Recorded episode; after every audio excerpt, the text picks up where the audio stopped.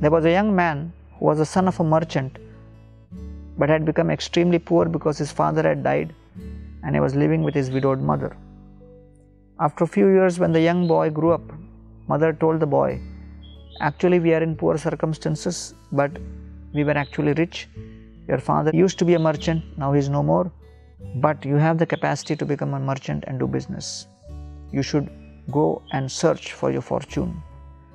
The young man took his mother's blessings, and as he was walking by, he came across a house and he overheard a conversation happening between a rich merchant and his other business partners. And the rich merchant was shouting, What kind of business you guys are doing? One who knows business can do business even with a dead rat. And now, with so much of money I have given you, you could not even increase that money? No point. The young man entered inside and said, Oh, we can make money with a dead rat. So, can you give me a dead rat? So, this rich man was amused, gave him a dead rat, and this man took the dead rat, traded it with a family of someone who had a cat, got some money. With that money, got some chickpeas, ground the chickpea, made into a meal along with water, gave it to travelers who were passing by. They were satisfied. With the money, he purchased little more wood.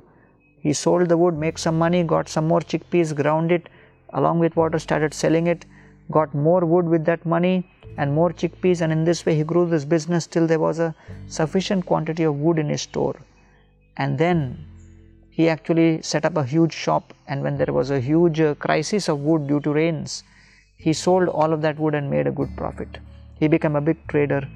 And then when he became multi-millionaire he sent a golden mouse to this merchant with the caption that thank you for inspiring me in business अहोबकीयं स्तनकालकूटं जिघांसयापि अपि असाधवि लेभे गतिं धात्री उचितं ततोन्यत्तं वा दयालुं शरणं व्रजेम Uddhavji describes that Krishna is so merciful that he sees only the good quality and not the negative. Like that, one who is eager to learn will learn from anywhere. He will not wait for any situation to change he will make choices to make the situations change. And that is the kind of determination we need to progress in our personal lives and institutional lives.